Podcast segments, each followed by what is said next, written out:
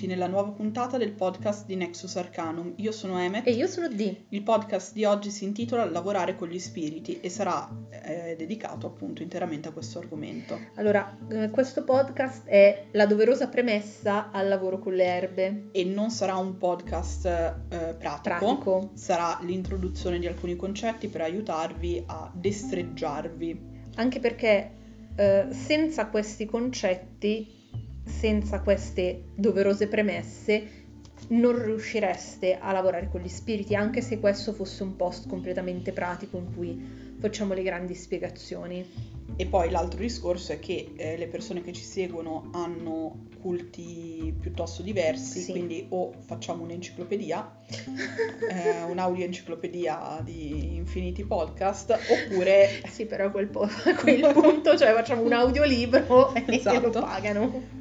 Oppure eh, si appunto trattano dei, dei punti generali e poi ognuno va ad approfondirli in base eh, a quella che è la tradizione che segue. Esatto. Fermo restando che ci sono alcune tradizioni che poi sono delle non tradizioni, come la Wicca, nel senso che vengono integrati degli elementi da molte correnti di pensiero e quindi... Attenta che poi i Wicca non arrivano e fanno un certo. Culo così se dici che la loro non è una tradizione. E quindi l'approccio è più... Eh, flessibile, si intende questo per non tradizione, perché poi comunque i Gardeniani, Alexandrini e eh, alcuni altri hanno una tradizione ben istituita e hanno anche una linea dei... iniziatica ben istituita e ben registrata, quindi smettetela di dire che siete Gardeniani, Alexandrini, perché tanto vi si sgama, ok? Eh, e invece boh, vabbè, poi esistono tradizioni che hanno dei protocolli molto più rigidi, sì.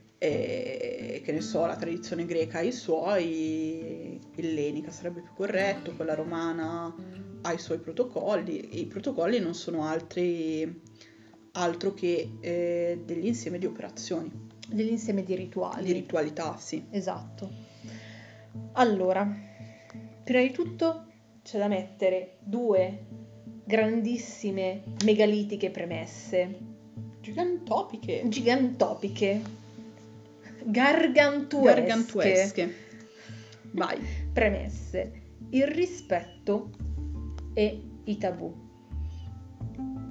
Sì. Ecco, che è? Che il tabù nel senso che non posso fare cose strane. Allora, ogni tradizione ha i suoi tabù. Cosa sono i tabù? Sono cose da non fare. Ok? Per esempio, una cosa che sappiamo tutti, perché è molto conosciuta, i musulmani prevedono che le donne non mostrino i capelli, perché sono eh, sessuali, secondo loro. È come se voi perché andassi... devono essere una co- sono una, considerati una cosa molto bella, riservata alla vista del marito e dei familiari. Esatto. Per dirla più. È come... è un simbolo di casti... non di castità, di... Modestia. Di modestia, sì. È un... Cioè, per loro andare in giro con i capelli scoperti è un po' come se noi andassimo in giro attenzione, con le poppe di fuori. Attenzione, stiamo parlando dell'hijab, non del burka, no. Ok? Stiamo il parlando velo. dell'hijab, il velo. Il velo, ho detto velo, non ho no, detto no, burka. No, lo specifico perché poi sembra che siamo anche a perché... difesa del burka, no, ma... per carità. Il burka è fra l'altro un'introduzione... Un moderna. Attimino... Eh, vabbè, ragazzi. Cos'è? Allora... Oggi il, mio cellu- Oggi il mio cellulare farà partire autonomamente le musichette, cercherò di limitare questa cosa il più possibile. Mi è venuto un infarto. Ma temo che non sarà così facile, quindi scusate. Cioè, ho dei problemi con l'app della pulsantiera, per cui... Hai appena cercato di uccidermi in realtà. Vabbè. Dicevo, il burka è, è, è introdotto per questioni politiche di altro tipo, quindi sì. Vabbè, parliamo proprio di hijab. Anche perché anche nel cristianesimo... Ehm, fino a qualche anno fino a qualche beh, anno. Fino agli anni cinquanta. Beh, anche oltre, perché la mia bisnonna in realtà ogni tanto andava messa col velo. Le signore di una certa età ancora vanno a messa con il velo, quindi cioè non è che questa cosa è terribile, cioè, bisognerebbe studiare un pochino anche la cultura abramitica per capirla, ma vabbè, non stiamo qui per fare questo discorso. Ehm, cosa sto dicendo? Mi sono persa. Dei tabù, cose Dei tabù. da non fare. Ok, sono cose da non fare, quindi se tu segui quel tipo di religiosità non mostrerai i tuoi capelli. eh, che ne so, se mh, segui un altro tipo di culto non farai determinate cose che eh, all'interno del mito vengono eh, viste come offensive per le deità. E non pensiamo che il tabù sia una cosa circoscritta al solo mon- monoteismo, perché per esempio eh, nella cultura ellenica era obbligo servire nei templi ben ordinati, con gli abiti puliti, i capelli acconciati, sandali allacciati, cioè non farlo era infrangere quel tabù dell'ordine al quale corrispondeva l'ordinamento divino sostanzialmente. Ma anche banalmente. L'ordine personale era ordine sociale, l'ordine sociale era ordine divino, quindi infrangere questa, questa catena di ma ordine. Ma anche andando a vedere il, la magia cerimoniale. Era tabù, scusate, devo finire la frase. Oh, scusami. La magia cerimoniale prevede che tu abbia un determinato abito, dei determinati eh, paramenti. E che ci per... siano degli spazi dedicati, esatto, a varie cose, il cerchio, il triangolo, eccetera, il eccetera. Cerchio organizzato in un certo modo. Fare le via. Cose a cazzum è infrangere dei tabù. Esatto. Il tabù serve per definire il confine fra ciò che è sacro e ciò che è profano. Perché in Occidente, se togliamo ciò che è sacro, abbiamo solo profano. Sì, o comunque il processo di eh, infrazione del tabù, questo vale soprattutto per l'Oriente, e faccio riferimento in particolare al Vama Marg, di cui nessuno capisce un cazzo, fatemela dire come deve essere detta. Um, il processo di rimozione del tabù in realtà rientra all'interno di una ritualità, perché il tabù può essere rimosso eh, in una ritualità per appunto estendere il, il, diciamo, il contesto del sacro, ma se il tabù viene infranto al di fuori di una ritualità è semplicemente l'infrazione di un tabù. Quindi, cioè, vabbè. Mh, non... cerchiamo di giustificare il fatto che non abbiamo lo sbattimento, non abbiamo il rispetto per le regole di un determinato culto con eh ma no ma perché tutto è sacro, ma un paio di ciabatte. Allora, siccome mi mette troppa ansia spegnerò la pulsantiera oggi, quindi avrete sotto la musichetta, come vi sarete già accorti, perché mi mette troppa ansia. Un giorno farò uno sbrocco, perché non sarà un podcast, sarà uno sbrocco sul Vama Marg e, capirà, e cercherò di far capire meglio, capiranno sì, beh, meglio questo. In questo podcast in realtà seminiamo i semini di una serie di sbrocchi. Esatto. Ma anche questo podcast in realtà è uno sbrocco. Lol. E il, il rispetto. Eh, il tabù è parte del rispetto, ok? Cioè... Eh...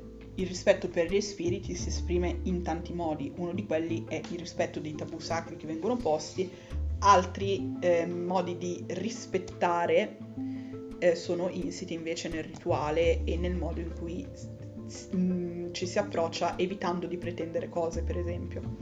Ecco, secondo me un errore che si fa madornale è quello di porsi sempre in tutto con l'antropocentrismo, cioè io sono... Io sono il centro di tutto, io sono il centro dell'universo, io sono la Vodafone, tutto intorno a me e tutto mi è dovuto. Io non devo aspettare i tempi del rituale. No, io ho acceso la candela adesso e tra trenta secondi voglio il risultato. Io ho chiamato la divinità oggi per la prima volta e deve arrivare di corsa e rispondermi perché io sono il centro unico dell'universo. Ragazzi, anche no, anche no. Sì, siamo sette miliardi sul pianeta Terra, eh? Non siete speciali, nessuno di noi è speciale. E eh, vabbè, in questo secondo me si, si inserisce anche il concetto di relazione con le divinità e con gli spiriti, che non vuol dire essere fidanzati, mannaggia oh. boia, come ormai, ogni tanto cioè, vedo... Le fidanzatine di Loki, mia. Adesso però è passato un po' di moda, adesso eh, sì. sono tornate quelle che si scopano i demoni. Adesso siamo di nuovo... a mamma grazie, Lilith, mamma babbo, Lilith Satana. babbo Satana, grazie Sabrina, grazie zio Astaroth, eccetera Madonna. eccetera. Lo zio Astaroth è come zia, lo zio Fester. Zio Astaroth, ricordati sì. che Astaroth è un'entità maschile ma tutti femmina, si sa Vabbè. perché. Quindi non si intende relazioni in quel tipo, si intende coltivare una relazione nel senso di qualcosa che unisce due poli, l'umano e il divino. Ragazzi, anche l'amicizia è una relazione, anche la conoscenza è una relazione. Anche l'odio è una relazione. Anche l'odio, okay? È una relazione. È vero. Tipo quello che abbiamo noi con la New Age. Una relazione di odio-odio. Tutto questo l'istituire con il tempo, con fatica, una relazione, rispettare i due poli della relazione, cioè sia se stessi in quanto esseri umani, sia la divinità, lo spirito in quanto tale, il rispetto dei tabù fanno, anzi dovrebbero fare parte ed essere... Devono fare parte. Sì, devono fare parte e dovrebbero essere automatici quando una persona decide di abbracciare una concezione Eh, metafisica per cui esiste il sacro, anche perché oh, c'è a... gente atea, per esempio, che eh, non crede e non fa una differenza fra il sacro e il profano. Va bene, va benissimo, però visto che nessuno vi, vi impone di scegliere una determinata fede, perché a differenza del cristianesimo, dico il cristianesimo perché per, in Italia siamo per la maggior parte cristiani, quindi do per scontato che la maggior parte degli ascoltatori sì. de- arrivino da un contesto cristiano. Eh, non è che come il cristianesimo che ci è stato imposto da bambini, perché a eh, tre mesi ci hanno battezzato, o sei mesi, quanto cavolo è, ci hanno battezzato, a o se otto siete nati anni, musulmani, ebrei, induisti, qualunque altra cosa, cioè... Però è un'imposizione della nostra famiglia, non siamo noi che abbiamo scelto il cristianesimo, poi uno può anche scegliere. Però nel momento in cui scegliamo di uh, avvicinarci o praticare una religione o, di, o riconfermiamo la scelta fatta dai nostri genitori quando eravamo eh, infanti, dobbiamo avere un concetto del sacro e seguirlo in tutto quello che comporta, e il rispetto è il cardine. E non è solo il non fare al prossimo tuo, in questo quello caso divino, quello che non vuoi venga fatto a te, perché è chiaro che l'umano e il divino hanno dei concetti di rispetto completamente diversi. Se dovessimo ben guardare, anche gli esseri umani hanno dei concetti di rispetto diversi l'uno dall'altro, e il rispetto dovrebbe essere come un abito cucito su misura sulla persona con esatto. cui stai parlando. Per fare un esempio, cioè eh, ci sono persone... Per adesso, una cosa che si vede tantissimo nei film americani, ok? Che quindi tutti possono averlo visto, il fatto che le persone di colore, ehm, se li avete visti in lingua originale, tra loro si chiamano nigga. Sì. Ma tu, bianco, se chiami una persona di colore nigga... Ti tira una centra che ti stampa sul culo. Esatto, perché lo stai insultando, ok? Non c'è una mancanza di rispetto tra due ragazzi di colore che prendendosi in giro si chiamano nigga. C'è una mancanza di rispetto invece se viene fatto in maniera differente. Da persone che non si conoscono. Esatto. O... Vabbè, quindi c'è cioè, rispetto, ok? Fissiamo questo termine. Questa macro categoria. E se abbiamo chiuso con le premesse... Sì. Chiudiamo anche la prima parte del podcast e ci risentiamo fra un attimo.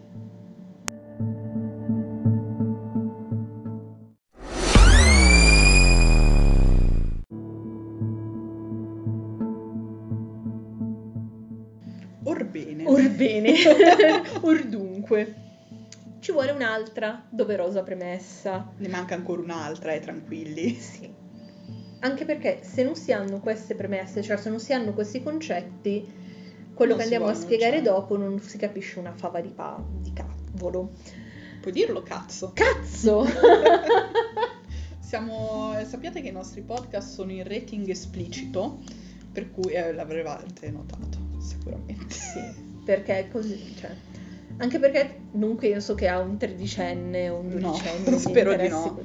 Cioè, o meglio... se li interessino molto bene e se parte dai nostri podcast e inizia a studiare l'antropologia, bravo, diventa un antropologo. Ecco, pur, purtroppo, per fortuna, l'antropologia è proprio un po' la, la guida per districarsi in questi argomenti. Assolutamente. Perché aiuta a mettere dei paletti, perché comunque studia la fenomenologia del sacro, della società umana, la cultura, eccetera, eccetera. Quindi noi continuiamo a battere lì, sembriamo delle pazze ossessionate.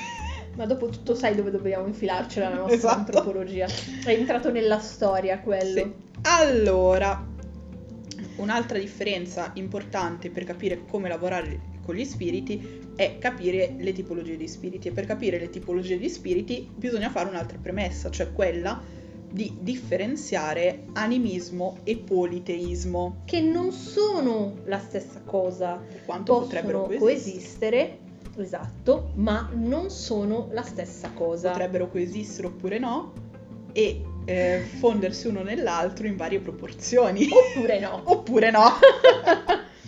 Io adesso li vedo con le, le, le rotelline negli occhi, sai, i cerchietti, le spiraline. Alcune religioni politeiste hanno un pizzico di animismo, altre ne hanno due.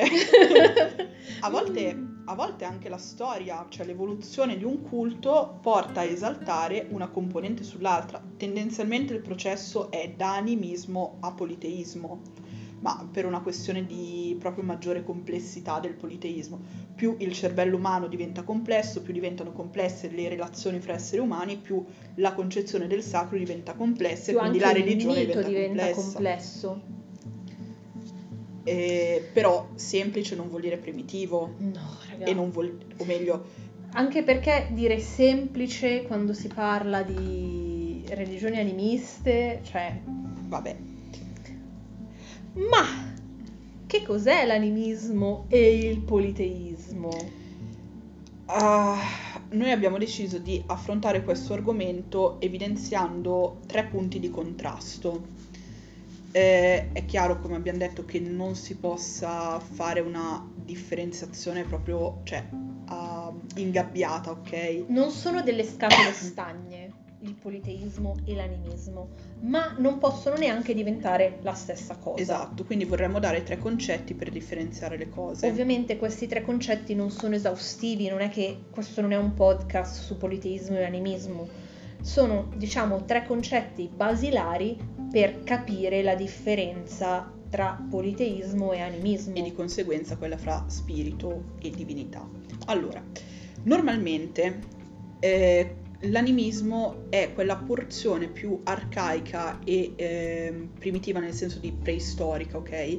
Di religiosità umana, ed è caratterizzato dalla divinizzazione di fenomeni naturali, quindi vedo il fulmine, non me lo spiego, eh, lo reputo qualcosa di sovrannaturale, con un proprio spirito, una propria anima, una... Lo spirito del fulmine sceso sulla terra. Esatto.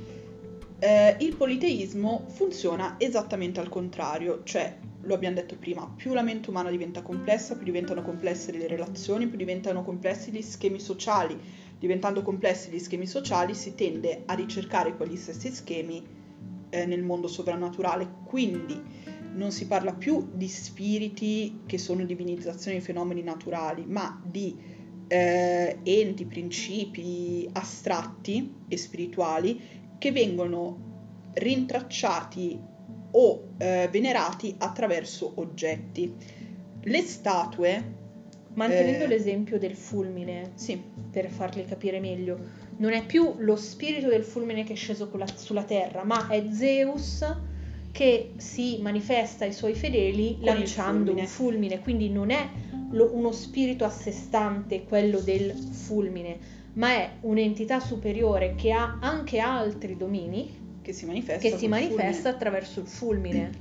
In questo stadio, cioè nel passaggio al politeismo, eh, la religiosità si ancora al culto delle statue.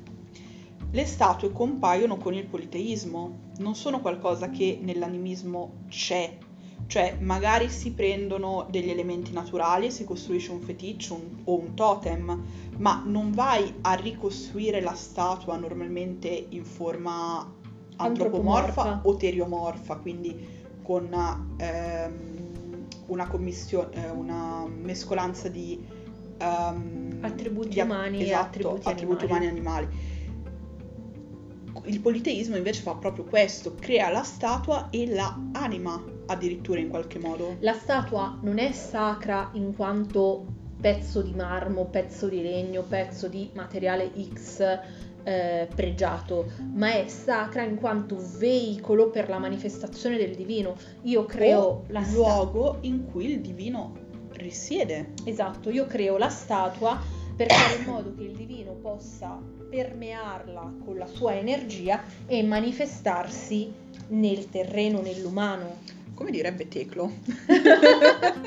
Come direbbe lo zio Teclo? C'è una diversa tecne, c'è una diversa tecnologia magica alla base, ovvero il politeismo crea l'idolo, l'animismo ricerca l'oggetto di venerazione in natura.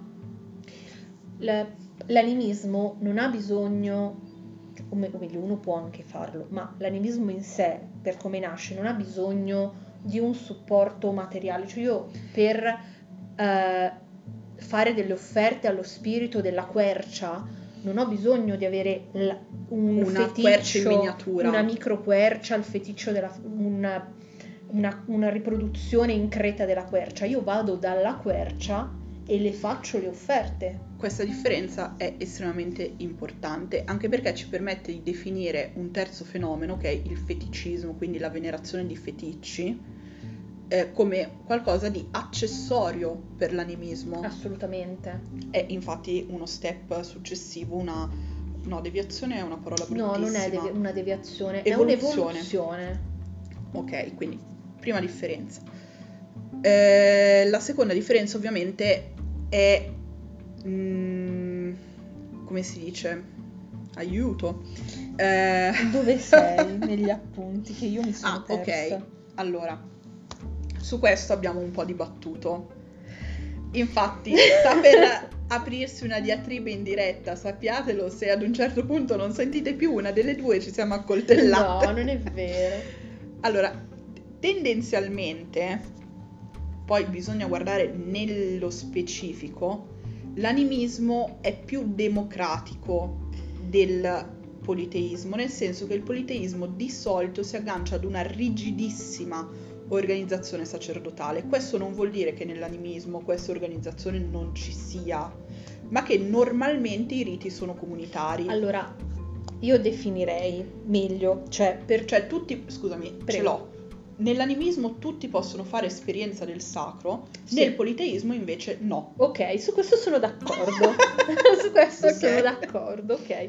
No, perché dovete sapere che prima di questo podcast abbiamo discusso una cosa come venti minuti, sì, su questa cosa, perché non eravamo, non eravamo concordi. Perché lei giustamente diceva, eh beh, però non tutti possono per esempio diventare sciamani. Esatto. E lo sciamanismo o sciamanesimo si aggancia sempre all'animismo. Esatto, cioè la figura del, dello sciamano deve essere, come ha spiegato benissimo Claudio, scelta dagli spiriti, cioè è inutile che vi date la, in la, questo... la marchettina sciamano, tanto se gli spiriti non vi riconoscono è solo un termine umano che non serve a niente. E in questo effettivamente è, fra virgolette, aristocratica come figura. Esatto. Ma non nello stesso modo in cui lo è una casta sacerdotale. Anche perché a una, sa- a una casta sacerdotale non puoi accedere perché ti chiamano gli spiriti, devi accedere perché l'umano ti riconosce tale. Sì, o perché comunque hai studiato.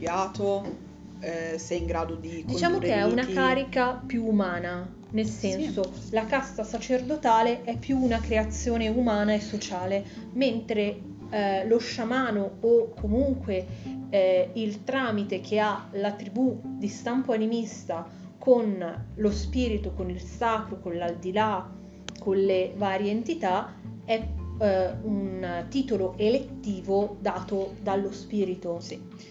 Poi ecco, ehm, io vorrei fare un esempio nel caso dello sciamanesimo, non nel caso di tutti i tipi di sciamanesimo, perché come ha spiegato Claudio, sì, cioè eh, bisognerebbe veramente stare lì a differenziare tutto, però in alcuni casi eh, nell'animismo lo spirito si può veramente manifestare a chiunque partecipi al rito. Questa sono... cosa invece nel politeismo è praticamente inesistente, perché a chi è preposto al contatto con il divino vengono insegnate determinate tecniche che sono precluse a tutti gli altri. Io direi che i riti voodoo sono, ne sono un esempio molto palese.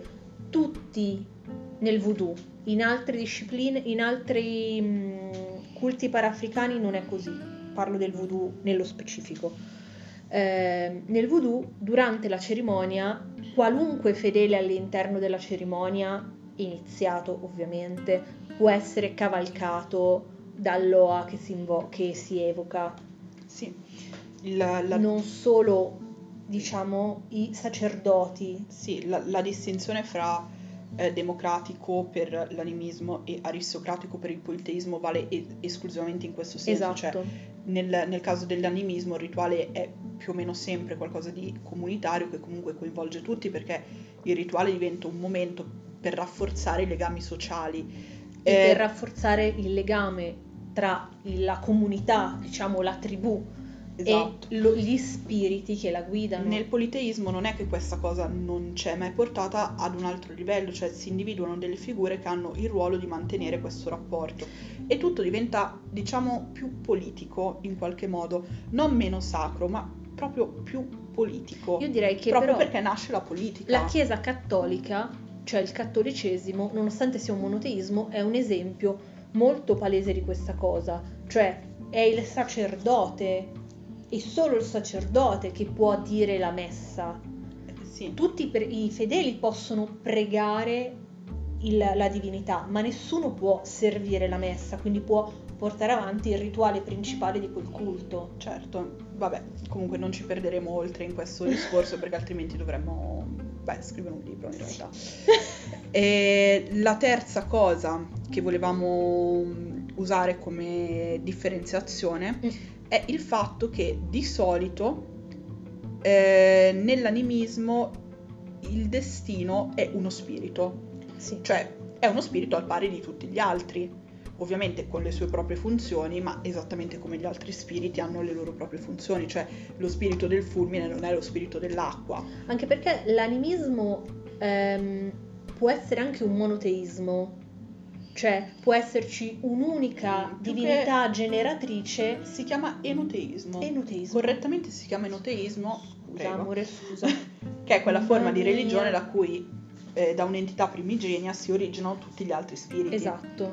Che poi, per esempio, eh, per i Fon e gli Yoruba è esattamente così. Da Nana Buluku per uh, i, I Fon, Fon e da Olodumare per gli Yoruba. Esatto. Vabbè. Olodumare, spero di averlo... Speriamo di averlo pronunciato. Allora, il... No, lo controllo perché non sono mai sicura perché... Mi no, è Olodumare, però non so mai come, se lo pronunciamo giusto o no. Non so dove hai messo il libro. Oh, vabbè. È Olodumare, sono sicura, però non so mai se li pronunciamo in maniera corretta. Ecco, se qualcuno conosce le, le pronunce corrette de, di queste divinità, ce le dica perché siamo, non siamo sicuri di pronunciarle in maniera corretta. Sì, ok. Sì, io c'ho una sola lingua che pronuncio in modo corretto, neanche, non è l'italiano, è l'ebraico, anche se in teoria dovrei, dovrebbe, dovrei presentarmi, dovrebbero chiamarmi Emet, ma ormai, vabbè, vabbè. comunque si è entrato nell'uso comune Emet. Comunque... E adesso vi ho bacchettato tutti, da oggi in poi chiamatela Emet, tanto anch'io la chiamo Emet, tranquilli.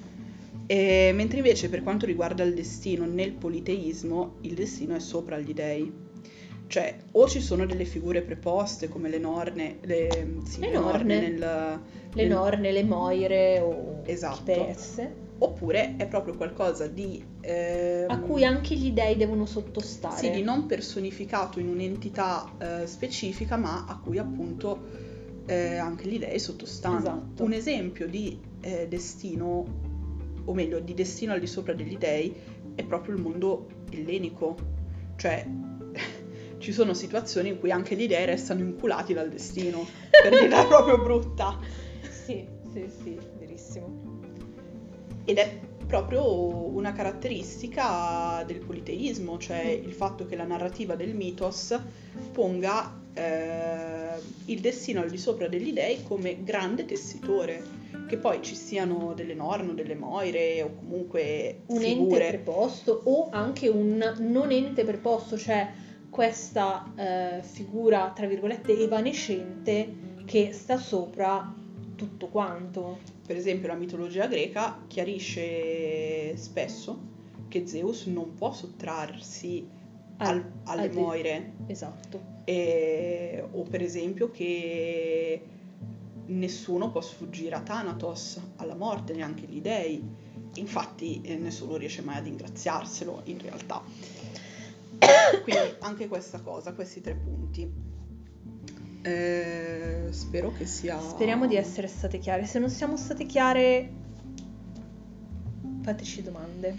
Quindi, di solito, spirito si riferisce a un concetto o a un contesto animista, esatto. Divinità ad un concetto politeista. Poi potremmo entrare nello specifico e andare a mettere i puntini sulle i con entità e fantasmi, dove entità rientra tutto ciò che è divino. Oh, sì, beh, sì. Eh, sì. sì.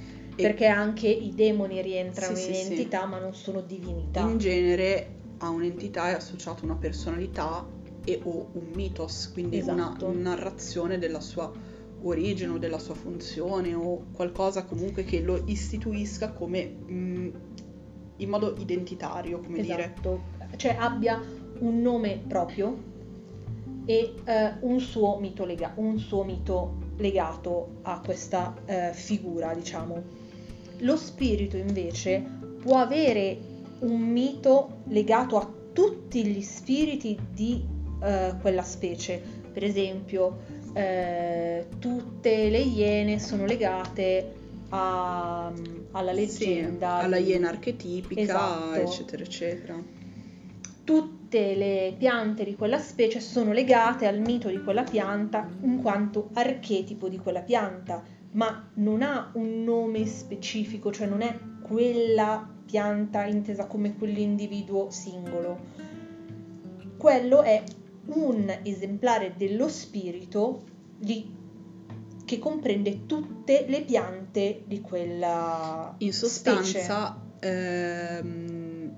i vari individui di una specie, che sia una specie arborea o animale eh, o anche minerale o minerale certo, diventano delle rappresentazioni nel mondo terreno di qualcosa che esiste nel mondo spirituale, spirituale. E che nel mondo spirituale non ha ragione né di essere diviso in più individui né di non esserlo, perché tutti gli spiriti del lupo sono il grande lupo, esatto, esattamente come il grande lupo è tutti gli spiriti del lupo, ma ogni spirito del, di lupo è lo spirito del lupo, quello spirito del lupo che è un'espressione esatto. del grande spirito del lupo. Io adesso so che questo è un mindfuck, eh, io capisco che per chi non pratica sciamanesimo o non si avvicina all'animismo, quello che ho appena detto è un ah!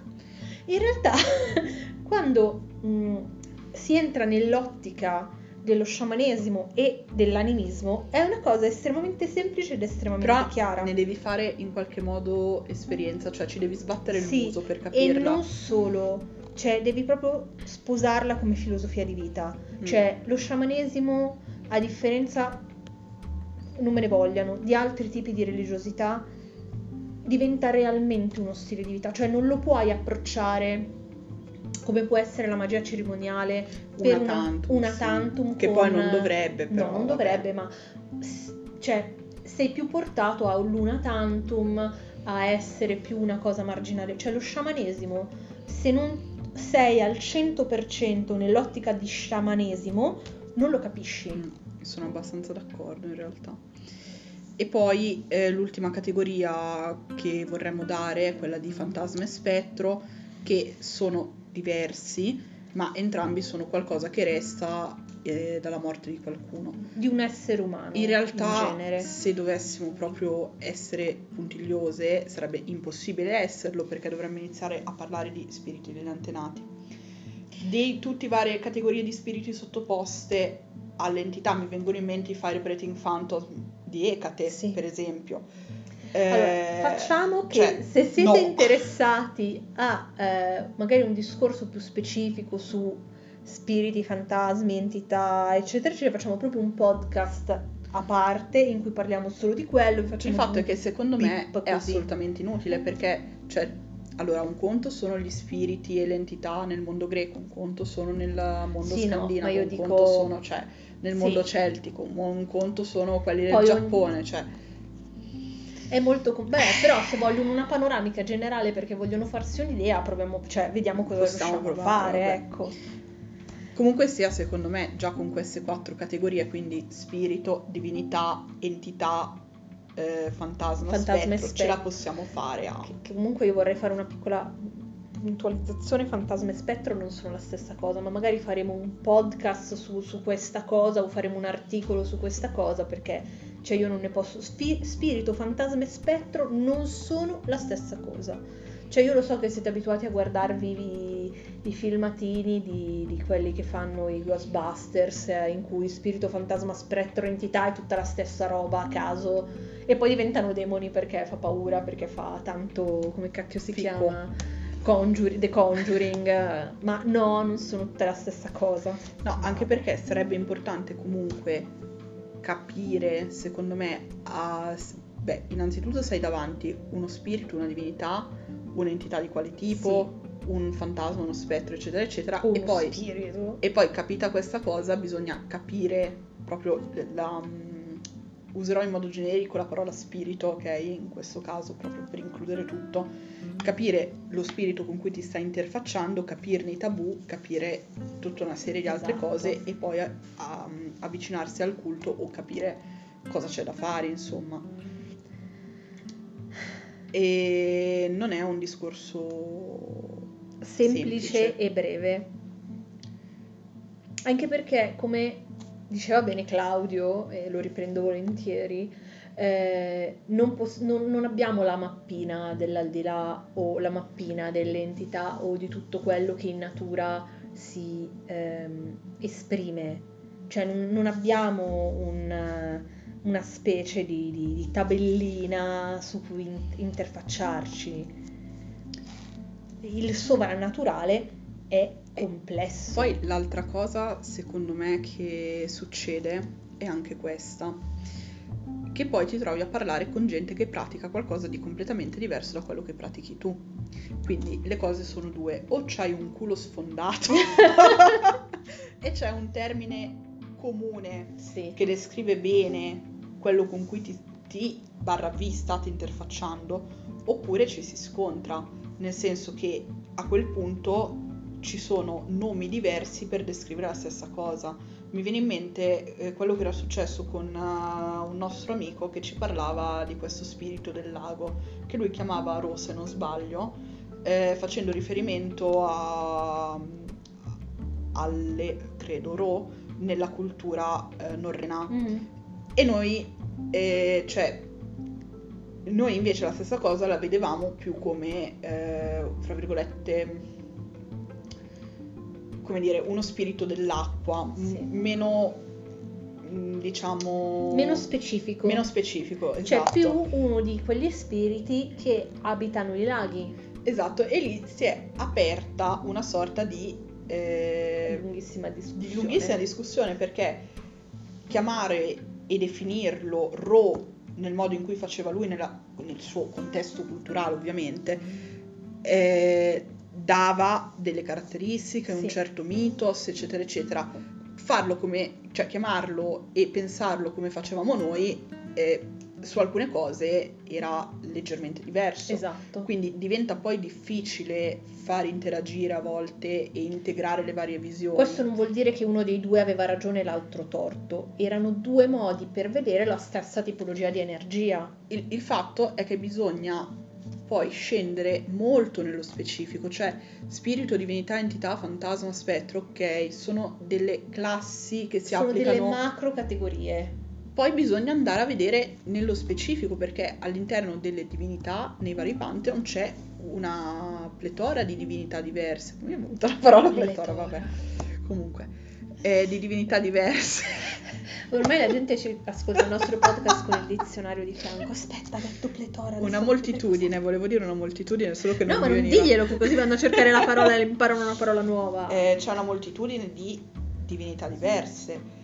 C'è una moltitudine anche di funzioni diverse per spiriti che apparentemente assolvono alla stessa funzione, cioè la funzione che ha uno spirito delle foreste nel mondo norreno non sarà mai la stessa funzione che ha uno spirito delle foreste nel mondo greco, perché c'è una diversità culturale enorme.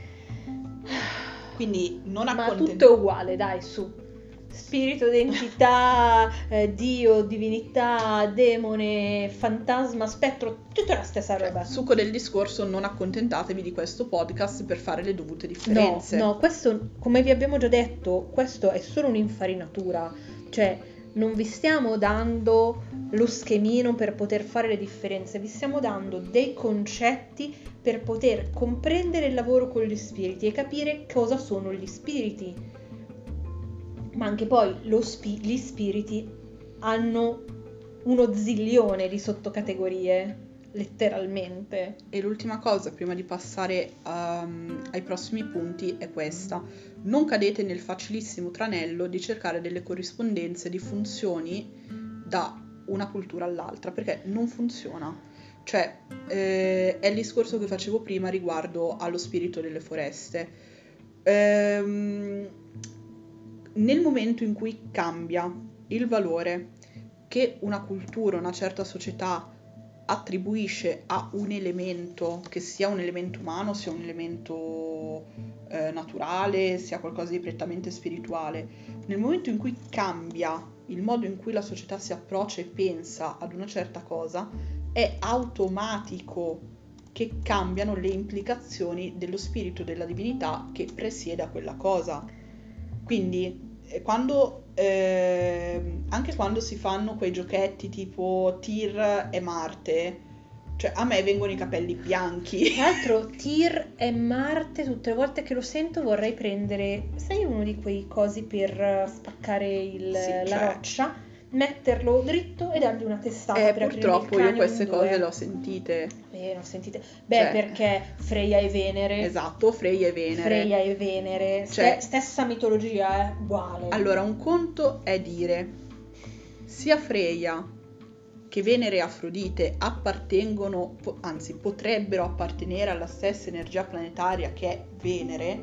Un conto è ten- Sni. Che poi Sni, però vabbè. Ma, allora puoi dire sia Venere che Afrodite che Freya hanno, la, hanno alcune ehm, categorie, diciamo, di influenza simili, d'accordissimo. Un conto però è fare una vera e propria sovrapposizione dicendo Freya è la Venere uh-huh. dei norreni. Neanche cioè, riesce a dirlo, è una cavolata talmente grossa, è una bullshit talmente gigatopica eh, non che non riesci neanche a dirla. Cioè, un conto è cercare di dire questa cosa, perché in realtà Freya ti stanno dando sì. la lingua, non sei questa cagata. Cioè, ragazzi, rendetevi conto che le due divinità, per quanto potrebbero presiedere ad alcuni aspetti eh, comuni, hanno un mitos e un'implicazione nella società rispettivamente norrena ed ellenica completamente, no scusate, Venere romana, completamente diversa. Sì.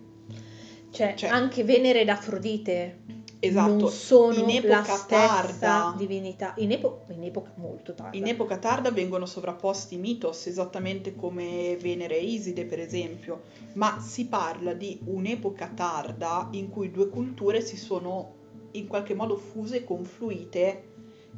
Cioè, quando c'è contatto ci può essere questa cosa, ma in ogni caso questo non vuol dire che il valore sociale, culturale e religioso di una e dell'altra è identico. Anche perché bisognerebbe, oh no, lo sto, lo sto per ripetere di nuovo, andare a studiarsi il mito, ma non il mito quello delle scuole elementari, quello che trovate sul, libri, sul sussidiario, ma andare ad approfondire da dove si origina il mito di Afrodite, perché si origina così, inizialmente in epoca non tarda, quali erano le sue zone di influenza, come è nato questo mito, quando queste due eh, tipologie di miti si sono sovrapposti. Cioè, ragazzi, dai. Esatto, cioè eh, cercate insomma di essere sempre critici, ecco, l'ho detto. Mamma mia.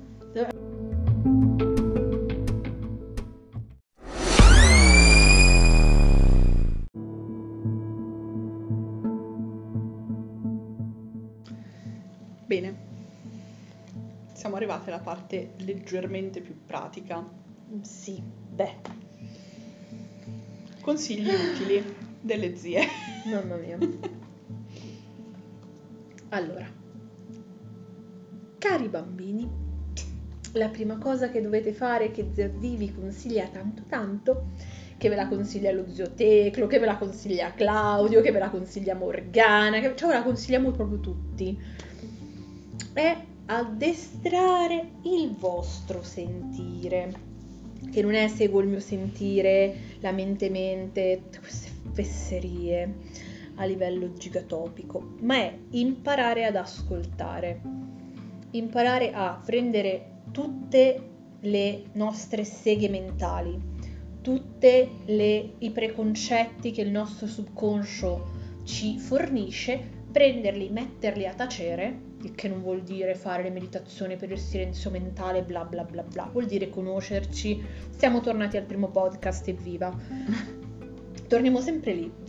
Quando vi conoscete, imparate a dire: ok, questa cosa che sto percependo è realmente una percezione o il mio subconscio mi sta da- dicendo, mi sta facendo sentire questa cosa perché io in realtà vorrei che fosse così, perché in questo modo riconfermo una mia insicurezza. È importante, ragazzi. È importante anche dirsi: oh, su questa cosa sono tremendamente insicura. Insicuro. Insicur. E chiedere un confronto. Esatto. Non c'è niente di male. Non, dove- non siamo tutti Superman, Clark Kent e Aquaman, e neanche Wonder Woman. Siamo persone normali, siamo persone che hanno le loro insicurezze, siamo persone che a volte sbagliano, quindi nessuno di noi è infallibile, nessuno di noi è super ultra mega fico, anche perché tutti quelli che vi ho appena nominato hanno sbagliato tutti, anche se sono super ultra mega fichi. Beh, comunque, ecco, eh, sì, il sentire, che è quello che potremmo chiamare una forma di intuito, o comunque una forma di percezione sottile, sì, non è qualcosa che mh, è allenato nella persona normale, mm. è qualcosa che si allena, che soprattutto si allena, non nella società moderna. Esatto, è qualcosa che si allena a fronte di esercizi di consapevolezza di se stessi, ma anche a fronte di studio. Cioè, non c'è un reale binomio che crea eh, una divisione, un abisso fra studio e ho un sentire e lo uso. Anzi, se il sentire si basa su informazioni corrette, io ho molta più probabilità a individuare qualcosa di giusto, che sia al di fuori dei miei preconcetti, al di fuori dei preconcetti sociali e al di fuori di quel mostro nero, per qualunque esoterista, chiamato ignoranza. Esatto. L'ignoranza, ragazzi, ecco, non c'è come l'ignoranza per imbrogliarci. Assolutamente. Una cosa che io eh, recrimino sempre ai vari sensitivi, medium, sentitori vari, quello della ma io sono nato con il dono, quindi non ho mai approfondito. Ma io dico, cioè, vedi, senti, percepisci cose e non ti sei mai messo sui libri a capire cosa vedi, senti e percepisci? Davvero? Davvero? Perché voglio dire, anche il bambino, ok, che nasce con gli occhi che vedono, gli devi spiegare che questo è il bicchiere, questa è la forbice, questo è il foglio, questa è la penna e questo è il cellulare. Sì. Non lo sa così per scienza infusa. Allora, la su... mamma gli dice: sai che cos'è questo patatino? La penna. Ci sono, secondo me, indubbiamente delle persone che già naturalmente vedono, sentono e delle cose, hanno delle percezioni sottili, chiamiamole così, anche se le percezioni sottili non sono organi nel corpo sottile, cioè nel, nel, nel corpo spirituale, cioè togliamoci questo binomio, come quando si parla dei chakra, i chakra non sono organi spirituali all'interno del vostro corpo. Vabbè. Ah, apro i chakra, apro oh, i chakra. Zio, aprimi i chakra. Comunque sappiate che se i vostri chakra sono chiusi siete morti, così, perché qualcuno ve lo doveva dire. Le percezioni sottili non è che sono le percezioni di organi nel vostro eh, di organi spirituali nel vostro eh, corpo, ok? Eh, scusa, ora io mi sono immaginata questa aura come la disegnano tutti, no? Questo coso sì, intorno con delle ridere. Propaggini, degli occhi. Senti pro Alucard? Sì, assolutamente. Così. Vabbè, orrore. Eh, momento nerd, se non conoscete l'anime di Hellsing, andate a recuperarlo perché siete una vergogna. È del genere so trash so good. So so trash so so good. Ok, fine momento nerd.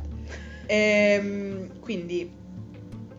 Però dai, dimmi che quando parlano del il mio occhio interiore, sì, no, non cioè... ti immagini tipo Alucard quando fa apparire gli occhi su tutta l'ombra. Sì, cioè, io me la immagino così, guarda, non ce la faccio. Sono sempre, io sono sempre imbarazzata.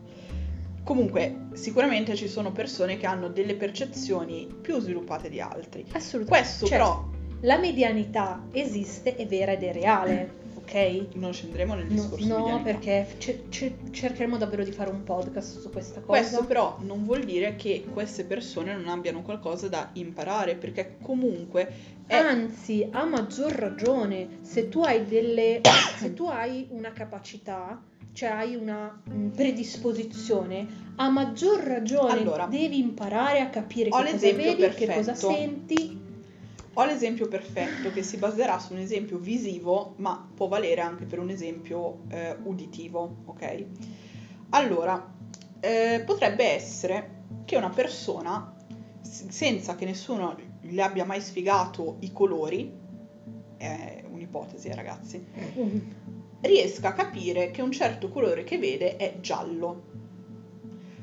Dal dire, cazzo, è giallo, al dire, è giallo limone. Giallo caldo, giallo acceso, eh, giallo verdognolo, giallo canarino, sti cazzi, ne passa. Cioè, o sai cosa eh, caratterizza un certo tipo di giallo, oppure non lo distinguerai mai uno dall'altro senza aver capito che il giallo lime tende al verde, il giallo caldo ha una punta di rosso, il giallo arancione è il passo intermedio fra il giallo e l'arancione, il giallo limone è il giallo buccia di limone e via dicendo. e via dicendo.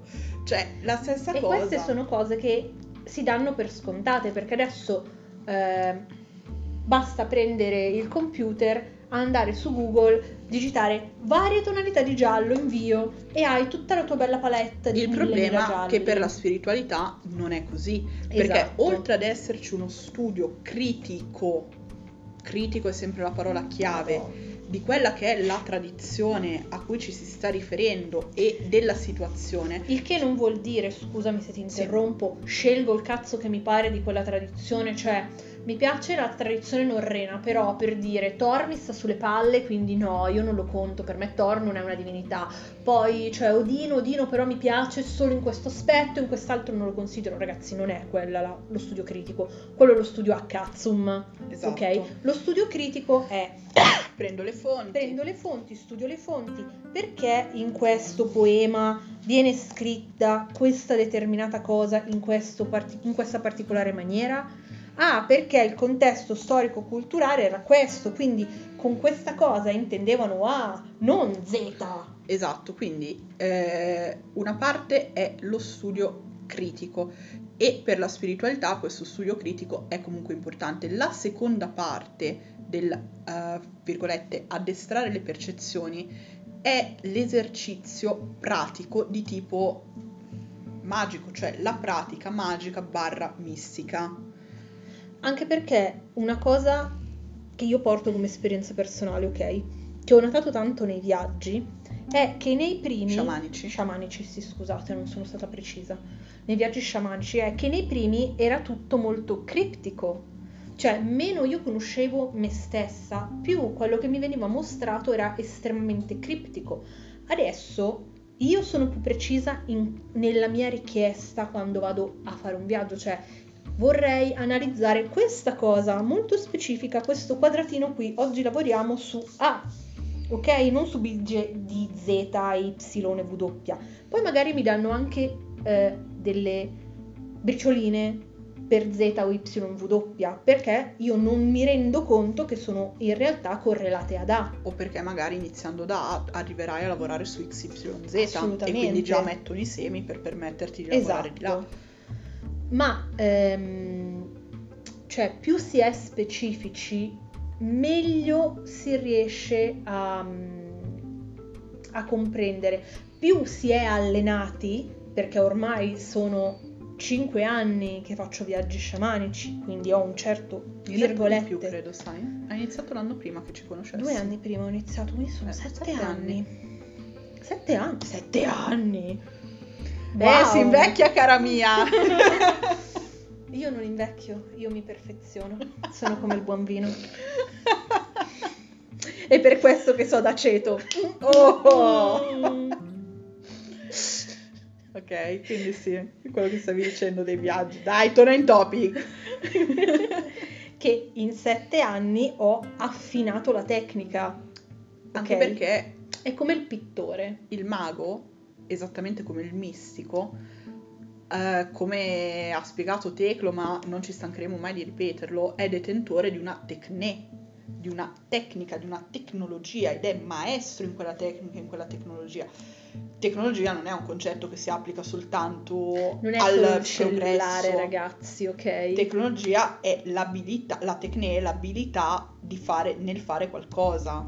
Eh, la tecnè della scultura è l'abilità a scolpire, la tecnè della bella grafia è l'abilità, appunto, di scrivere bene. E via dicendo. Quindi, allo stesso modo in cui si affinano dei talenti, diciamo, materiali, di saper scolpire, scrivere, comporre, eccetera, eccetera, si devono affinare eh, dei talenti eh, spirituali. spirituali. Cioè, non è che al primo viaggio... Allora, io, lo sapete, sono partita... Gradualità. Sì, la gradualità. Sono partita da ehm, lo sciamanesimo transculturale, per poi, vabbè, spostarmi a... Anche una... detto core shamanism. Anche detto chi... core shamanism. E eh, ho fatto dei cerchi in cui una persona... faceva viaggiare eh, gli altri. Mi sono stati utili per partire, ovviamente, come, come è ovvio, da qualche parte bisogna partire.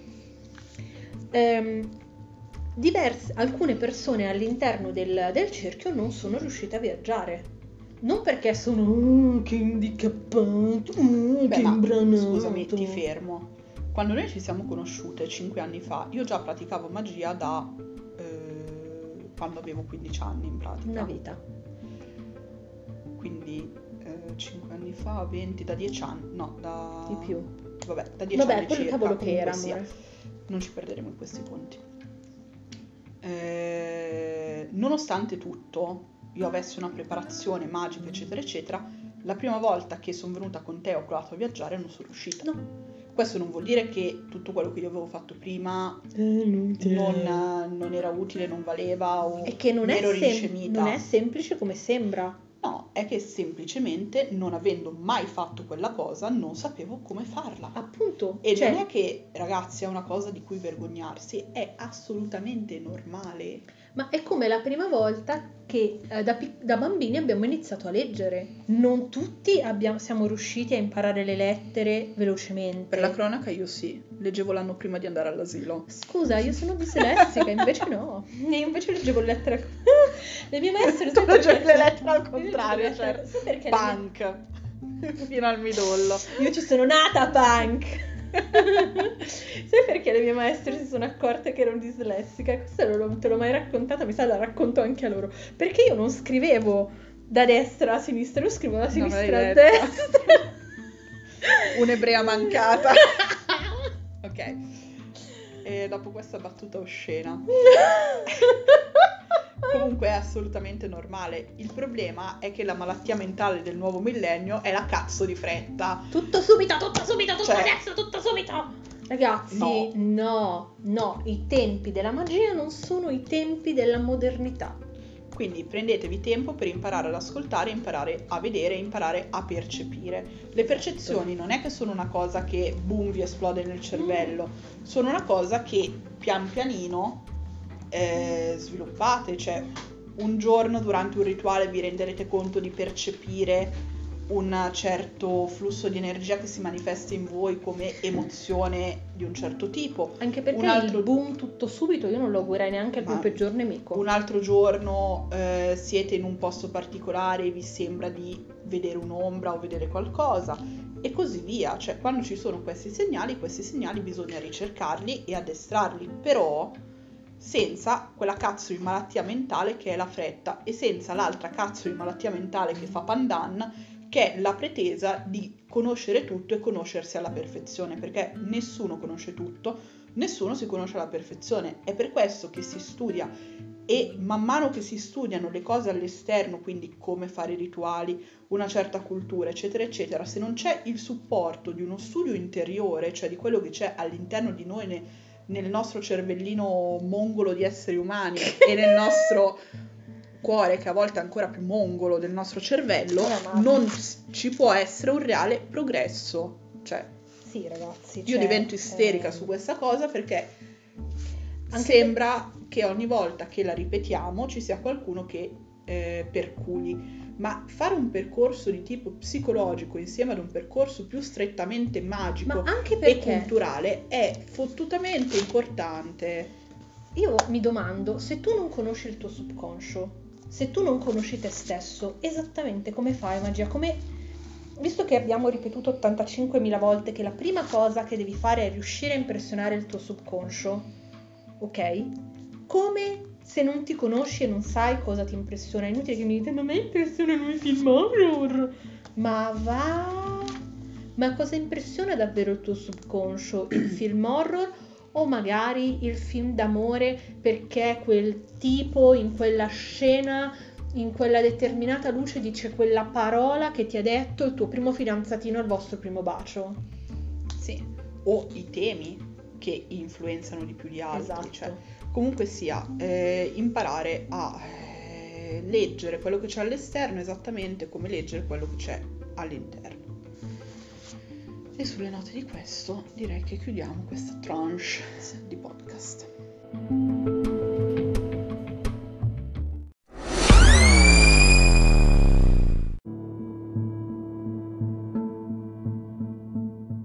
Bene. Quindi, eh, come si fa a istituire effettivamente un rapporto con uno spirito, una divinità, o iniziare eh, un approccio di questo tipo? Direi che ci sono... Scusa, quando tu hai detto rapporto, nella mia testa è uscito tutti i vari fidanzatini. Sì, e iniziare un rapporto nella mia testa è stato come flirto con il mio demone. Sì, che a un livello Orrore. triviale Orrore. può essere divertente e battuta, ma vabbè. Allora, io direi che ci sono tre barra quattro sì. eh, aspetti di questa cosa, ovvero la necessità di fare offerte, la necessità mm-hmm. di ascoltare le, tra virgolette, direttive che arrivano, cioè se viene richiesto un servizio particolare farlo. Ovviamente, ragazzi, quando si dice ascoltare le richieste non è che l'evocazione e allora ciao, sono il dio Pinco Pallo e ti sussurro all'orecchio, ragazzi, non è così. È ovvio che quando si parla di ascoltare o eh, stiamo parlando per dire di eh, indurre degli stati alterati di coscienza all'interno del rituale in modo da essere più propensi alle percezioni sottili, bla bla bla bla, ma questo è tutt'altro discorso. Si tratta di divinazioni, di intuizioni, di sensazioni che, come abbiamo detto prima, vanno addestrate. Se magari la, il dio a cui vi volete approcciare vi chiede il vostro gusto di gelato preferito, forse siete voi che avete voglia di gelato. E la terza e la quarta cosa vanno parzialmente di pari passi, so, sono le invocazioni e le preghiere. La preghiera non è eh, qualcosa di soltanto monoteista o cristiano. E non è qualcosa di umiliante. Cioè, eh, facciamo questo distinguo in maniera chiara. Pregare è chiedere. Esatto. Ok, umiliarsi nel pregare è una cosa caratteristica di alcune religioni, ma che in altre è completamente assente. Esatto. Cioè la preghiera può essere anche un momento di gioia. Sì. Non è che Direi per forza che nel paganesimo è... in genere. Esatto. Non è per forza ora pronobis mea colpa mea grandissima colpa. Credo eh. che la maggior parte delle persone non abbia problemi con la preghiera in sé, ma con l'ottica eh, perché in vede... cui pensa alla preghiera perché la vede come un momento di umiliazione e di auto-umiliazione. Ma perché vede, perché fa il binomio, no? Pregare, quindi supplicare, ma non è la stessa cosa, cioè non è che state pregando vostra madre per avere il permesso di uscire, no, anche perché la preghiera potremmo intenderla ad un qualche livello come una forma di incantesimo e ci sono tanti modi diversi per impostare una preghiera. C'è la supplica, certo, c'è il proprio il prostrarsi, ma altre ehm, forme di religione e cultura conoscono anche tipi di preghiera eh, molto più, fra virgolette, violenti, che sono addirittura minacce e imposizioni alla divinità se la, perché la divinità faccia quella cosa o il suo potere resti leso. Cioè, esatto, ci sono eh, tan- tanti aspetti. E non è una mancanza di rispetto, ok? Cioè, è un diver- una diversa tipologia di come, preghiera. Come diceva Teclo nel primo post podcast della formazione del mago, mm-hmm. no, nel secondo, dove spiegava del trivium e del quadrivium, la retorica. Cioè, ci sono vari tipi di retorica. C'è la retorica più, diciamo, spinta, che è il... Adesso, cioè, tu hai detto spinta e, e nella testa di qualcuno si è acceso un film porno, io già lo so. Che è il maledico la tua statua se, e che venga distrutta se non mi darai questo. C'è la retorica invece più eh, docile in qualche modo, che è proprio il prostrarsi. O il...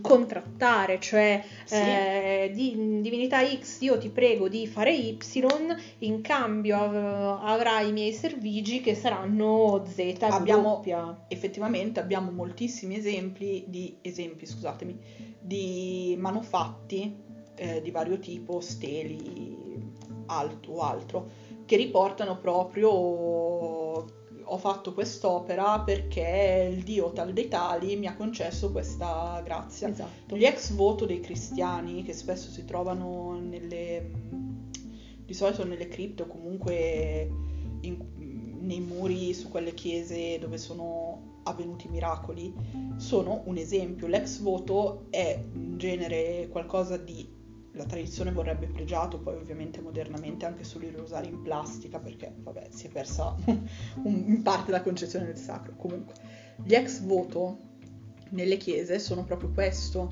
eh, io sono venuta qui a pregare perché mio figlio tornasse dalla guerra, ho lasciato un pegno di ringraziamento perché la, il santo, la Madonna di quella cappella, di quella chiesa mi ha esaudito e fatto la grazia.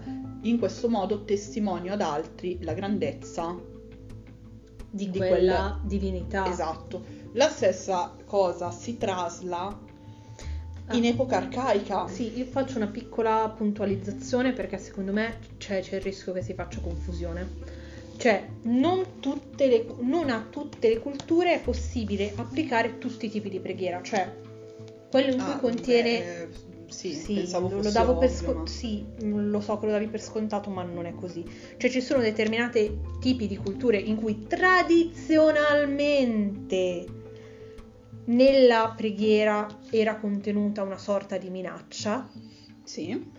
E altre Babilonia, culture, l'Egitto. Esatto, e altre culture in cui tradizionalmente offendi la divinità se inserisci una minaccia nella preghiera. Anche Bisogna se da pre- questo eh, gli incantesimi veri e propri, quindi la magia, spesso valica questo limite anche in quelle culture dove la minaccia è una forma di tabù. Sì. Vabbè, ma comunque la magia va a sé rispetto alla religione, eh, nel senso non così rigidamente, ma a volte ha delle prassi diverse. Sì, però se, cioè, cioè, se quello che stanno cercando di fare è approcciarsi a una certa divinità e eh, gli dici: oh bella zio, guarda che se non fai eh, questo magari no, ti, magari no eh.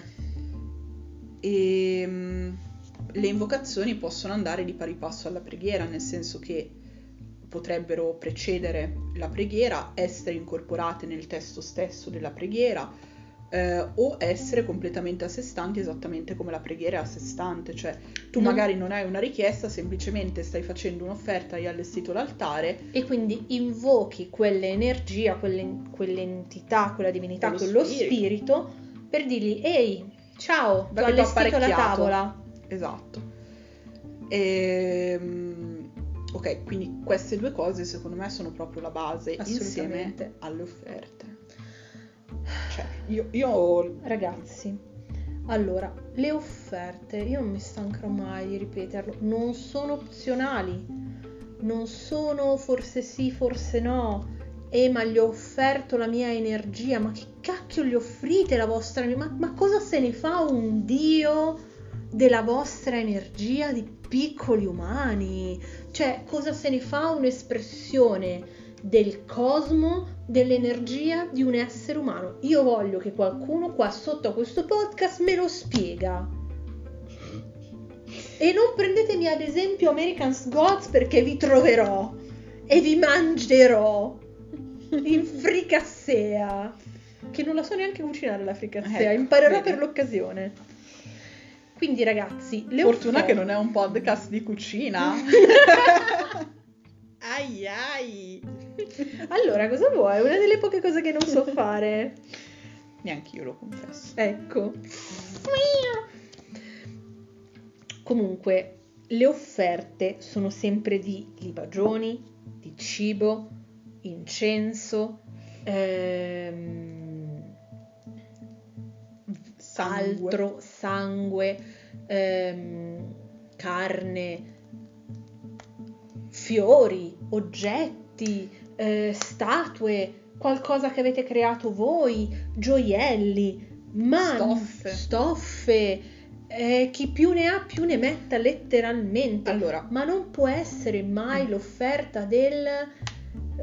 gli ho dato la mia energia, o altre cose oscene che ho letto in certi posti che mi venivano i capelli bianchi. L'offerta si lega all'idea del sacrificio, quindi all'idea del togliere dal profano e rendere sacro. Allora, o tu decidi di consacrarti, di offrirti completamente a una divinità sgozzandoti no, scusate, stavo dicendo, no, no, questa cosa non dovevo dirla. Eh, consacrandoti al culto, quindi diventando un sacerdote, allora va bene, sei l'offerta di una volta, però perché... Cioè, sì, non è che ah, da però, lì in poi voi siete l'eterna offerta. Ok, cioè... offrite tutta la vostra vita, ma fate anche qualche altra offerta, va buono. E... anche perché offrite tutta la vostra vita vuol dire... che poi ogni attimo, ogni pensiero, ogni, ogni giorno della vostra vita deve essere volto alla devozione di quella divinità. E in Occidente è un pelino difficile. E comunque sia, ehm, ecco, l'offerta si lega proprio al concetto di togliere dal profano e consegnare al sacro. È credo implicito che, a meno che una persona non si stia consacrando completamente a un certo culto, quindi offrendo tutto se stesso, la sua vita, i suoi pensieri, eccetera eccetera, e si fa in alcune tradizioni, ehm, l'esempio massimo di bhakti, quindi di devozione nell'induismo, per dire, o le suore cristiane, per esempio, le suore di I clausura frati. i frati di clausura, okay, fanno quello, si fa. Però c'è tutto poi un corredo di offerte che sono considerate vitalizzanti. Vitalizzanti cosa vuol dire? Che sì, cedono in qualche modo energia, ma danno vitalità a quello che, che cazzo si sta facendo. Io non so Soprattutto... se riusciamo a passare questo concetto. Cioè, non è che la divinità ha bisogno dell'offerta per essere... per essere, punto. Ma, ma il rito lo... sì. Esatto, ma l'offerta fa in modo che la divinità possa permeare il rito, possa permeare il feticcio, possa permeare il momento. Esatto. Perché si deve manifestare, mm. e ripeto, questo non vuol dire che vi apparirà Zeus in tutta la sua magnifica fallitudine. Fallitudine? Beh, insomma, si scopa qualunque allora, cosa. Allora, pan. No, vabbè dai, Zeus si scopa qualunque cosa nella mitologia. Anche panna in realtà. Anche pan, cioè, sì, sono una bella lotta. C'è dentro bene. Una bella lotta. Vabbè, comunque, in tutta la sua magnificenza nella stanza vi dirà: "Hey baby, ciao!" No ragazzi, la manifestazione sono la fiamma della candela che diventa più alta, o l'incenso che brucia in una maniera diversa, eccetera, eccetera. Vari eccetera. segni e varie manifestazioni a seconda dell'entità, cioè eh, volevo specificare, tu hai fatto sì. l'esempio della fiamma della candela che si alza, certo se state invocando un Apollo e, e vi trovate con una fiamma di candela alta dieci centimetri, ottimo segno. Se state inv- invocando Nyx o una qualunque altra divinità della notte e la fiamma della candela vi diventa alta dieci centimetri, c'è, c'è qualcosa, qualcosa che non va. Sì. Cioè, tenete conto anche delle corrispondenze. Io ho detto la, la fiamma della candela che brucia in maniera differente, eh, però effettivamente so, però... bisogna mettere i puntini sulle I e anche sulle U. Vabbè, a parte questo, l'altro appunto sulle offerte. Ricordatevi che il termine libagione si, referi- si riferisce soltanto e solo ed esclusivamente alle offerte di liquidi. Acqua, olio, vino, miele, ok? Sono libagioni. La carne non è una libagione. Abbiamo trovato scritto in uh, un, un libro, un testo, vabbè. Non menzioneremo libagioni di carne. A me vengono i capelli bianchi. Ragazzi, se non sapete il significato delle parole, è lecito, a parte che avete Google, santa madre, usatelo, ok? Però anche lì Google a volte non è preciso, quindi ce cer- la Treccani. Cercate di affidarvi a degli strumenti di ricerca affidabili. Ragazzi, c'è, allora, Wikipedia non sempre corretta, ma c'è l'enciclopedia Treccani. È un'enciclopedia, consultatela, c'è un bellissimo dizionario delle parole con tutta la loro bella derivazione. Usate gli strumenti che sono a vostra disposizione.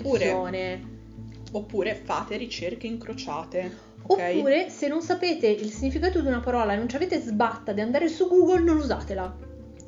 Comunque, succo del discorso. Eh, cosa istituisce la relazione? Il rituale.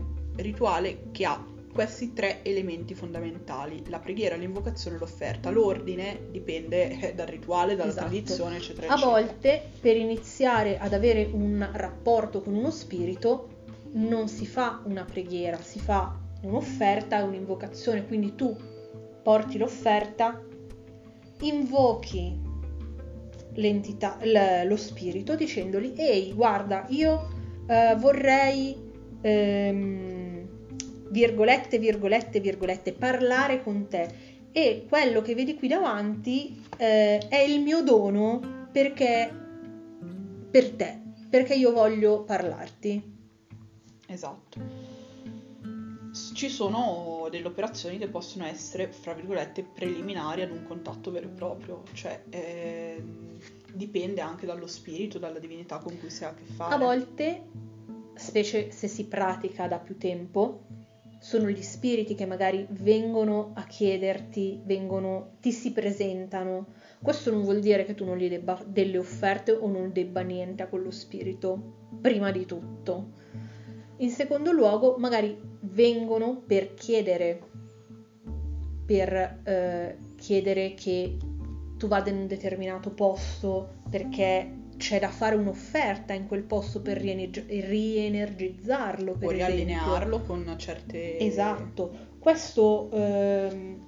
tradotto, se per esempio andate al tempio di Nemi, ehm, il tempio di, di Diana appunto, sì. a Nemi, magari non ci farete l'invocazione di Marte, ok? Il posto è allineato con idea. certe energie... Eh, ha eh. una certa storia, una certa storia mitologica. È chiaro che eh, qualunque operazione fatta lì la allinei o dovresti allinearla con Diana.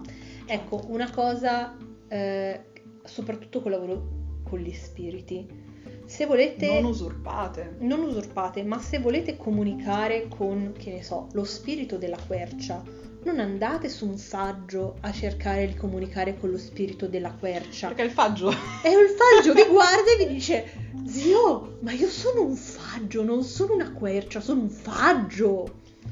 Questo fa parte anche dell'imparare a direzionare la richiesta allo spirito, alla divinità giusta. Eh. Cioè non puoi chiedere guida in una situazione di guerra a una divinità della guarigione. Cioè, voglio dire... Ah, sa- salve, qual è il, il tuo campo di, di competenza? Ah, la guarigione. Come faccio a fare la guerra? Ma che cazzo di domanda mi fai? Esatto. Cioè, è come se andate dal dottore, ok, e gli chiedete cioè, lezioni di strategia. E questa cosa è particolarmente evidente con gli spiriti della Goezia. Cioè, la gente che pensa che i demoni della Goezia fan tutto sono interscambiabili. Cioè, è ovvio che in qualche modo, se tu hai un'alleanza con uno spirito, ti guida in vari settori della tua vita, anche che non influenza direttamente. Tanto ma... siamo di nuovo in quel periodo in cui tutti si fanno i demoni, è eh, di esatto, nuovo... Vabbè. Grazie Sabrina! Però se chiedi a uno spirito preposto a quell'arte o a quella, a quel, quell'aspetto della vita, forse, forse ne hai meglio. Più giovamento ed è più semplice anche ricevere un aiuto, no?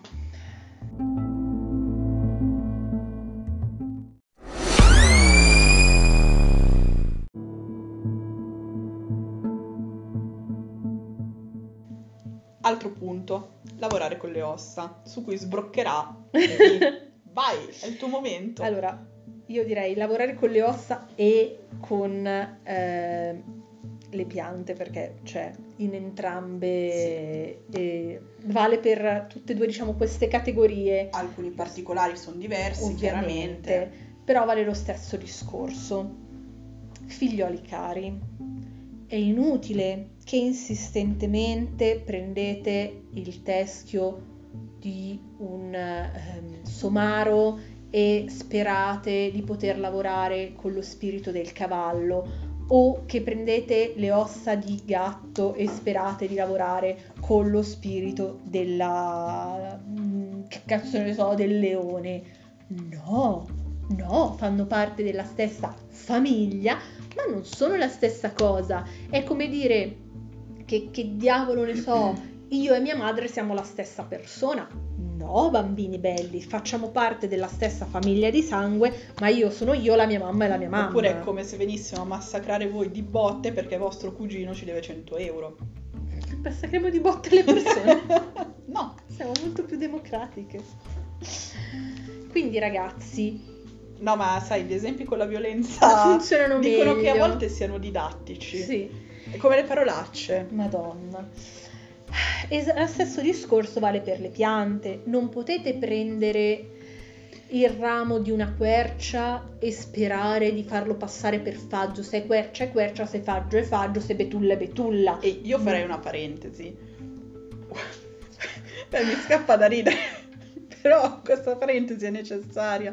Cioè, se state vendendo, e mi rivolgo ai colleghi, o comunque a chi vende, sì, a qualcuno che pratica, e gli vendete un osso di una specie per eh, quando per è di un'altra specie o un'erba per, per... per un'altra roba, ma voi credete davvero che la persona che pratica non si accorge? E poi non vi maledice? Cioè... che carini che siete, che tenerelli. Vabbè, la maledizione non è una parte di storia di vita vissuta, però beh, beh poco ci è mancato. Beh. Però, eh, cioè, ragazzi, la gente si accorge. La gente non è idiota. Anche okay. Perché, ecco, eh, vorrei fare un invito. Soprattutto per chi lavora con gli spiriti, ragazzi. Cioè, se io vado, adesso introduco questo termine in cui tutti si, si riempiranno la bocca domani, ad armonizzare un osso con uno spirito, e quell'osso non è di quello spirito, lo spirito mi guarda e mi dice: ma che cazzo stai facendo, zia?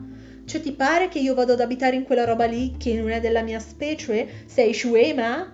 Scusa, zio, scusa. Esatto, perché poi le ossa, esattamente come eh, quello pianta. Che viene raccolto dalla pianta o dall'erba, diventa eh, il luogo in cui lo spirito continua ad abitare o torna ad abitare. Esatto. Quindi è ovvio che ci deve essere una compatibilità. Certo, si può fare un altro discorso, cioè il dire eh, non prendo materiale tipo ossa né materiale verde, quindi corteccia, eh, e creo un altro tipo di feticcio in un materiale completamente diverso e con la forma giusta, e invito quello spirito ad abitarlo. È chiaro, ma non potete pretendere... Eh, cioè, è come quei giochini da bambini, no? Con la, st- la forma la della stellina, stellina, il quadrato, il cioè, triangolo. Non potete il... infilare la stellina nel triangolo. No, non entra la stellina nel triangolo, esattamente come non entra nel quadrato, come non entra nel, nel tondo. È un concetto... La stellina entra nella stellina. È un concetto che dovrebbe esservi chiaro da quando avete due anni. Tipo, eh? Ok. Però vabbè, cioè magari erano di quei bambini che spaccavano il gioco per farlo entrare. Anche perché anche a fronte di animali o piante della stessa specie, eh, mi viene l'esempio dei cani, di, per sì. dire il coyote, il lupo o il cane non sono lo stesso animale. Oppure, stando sulle piante, l'esempio delle varie artemisie, eh, la vulgaris, cioè l'artemisia comune, non è l'artemisia absinthium, cioè l'assenzio, cioè, e non è il dragoncello, sono tre cose diverse. Che fanno tutte e tre parte della stessa categoria di erbe, cioè tutta la, la macrofamiglia di erbe. Quindi bisogna imparare a lavorare in modo specifico. Bisogna imparare prima di tutto la biologia. È incredibile, eh, ragazzi? Ma per fare il mago bisogna essere colti, ah. non è tutto un seguo il mio sentire a ah, cazzo. Ecco, grazie, mi Prego. stavo dimenticando di dire una cosa. Per le persone che lavorano con animali, quindi con ossa, pelli, eh, qualunque altra cosa, ok, che provenga dagli animali, e per chi lavora molto con le erbe, è importantissimo andare a studiare un po' di biologia, quindi come è fatto il teschio di un certo animale, qual è la sua struttura ossea, oppure come è fatta un'erba, cioè proprio visivamente, e da lì si può capire se chi ti sta vendendo della roba ti sta inchiappettando oh, oppure no. no. Con questo non stiamo dicendo che tutti quelli che vendono le erbe tranne noi, tutti quelli che vendono le erbe tranne noi sono dei truffatori. No, no, non stiamo ragazzi, dicendo questo. Ma capita di acquistare Roma per Toma, magari perché la persona che le vende è ignorante a sua volta ma e si improvvisa venditore. Noi di aver venduto cose sbagliate, penso, cioè una specie per un'altra di erba intendo, non c'è mai successo, però prima di mettere in vendita qualcosa c'è successo di fare confusione sì. sulla specie e quindi sulla denominazione comune. Cioè è normale che su una materia così vasta e così complessa, ehm... perché cioè il lavorare con le erbe non è semplicemente prendo il libro di Scott Cunningham, il primo che mi viene in mente, sì, sì. Eh, o della Rangoni. o della Rangoni o qualsiasi altro erbario con le corrispondenze, e mi studio le corrispondenze a memoria. Quello non è niente, ragazzi, quello non è neanche vagamente lavorare con le erbe. Lavorare con le erbe significa, prima di tutto, capire la biologia dell'erba, quando eh, quest'erba è il momento di raccoglierla, quando cosa non è il momento di raccoglierla, cosa, cosa raccogliere, se la raccolgo in una determinata fase lunare, che cosa c'è dove. Esatto, eh, e per gli animali è lo stesso, cioè se uno è un pochino... Ovviamente non c'è la fase lunare in cosa raccogliere, però eh, c'è l- lo sciacallo e il coyote, per quanto volgarmente spesso si accomunino come lo stesso animale, non lo sono. Non lo sono, non hanno la stessa mitologia, il cranio non ha la stessa forma, i denti non, non hanno la stessa forma, esattamente come un cane e un lupo non sono uguali. Il cane lupo ha delle similitudini al lupo, ma è comunque della famiglia dei canidi, ok? Cioè è comunque un cane, non è un lupo. Ergo, per quanto vi fidiate delle persone che vi vendono cose... Ehm... Noi per prime, eh? Sì, sì, studiate. Cioè... Studiate. Anche perché se davvero vi interessa... Poi è una... chiaro, cioè è successo a noi per dire che ehm, qualcuno acquistasse la, l'artemisia. L'artemisia, quella che raccogliamo noi, resta molto mh, vaporosa e flaffosa, ok? E ci chiedessero, eh, ma è davvero ma, artemisia? Ma che cos'è? Perché ovviamente se la prendi in erboristeria viene trattata in maniera differente e no, viene anche più... trattata...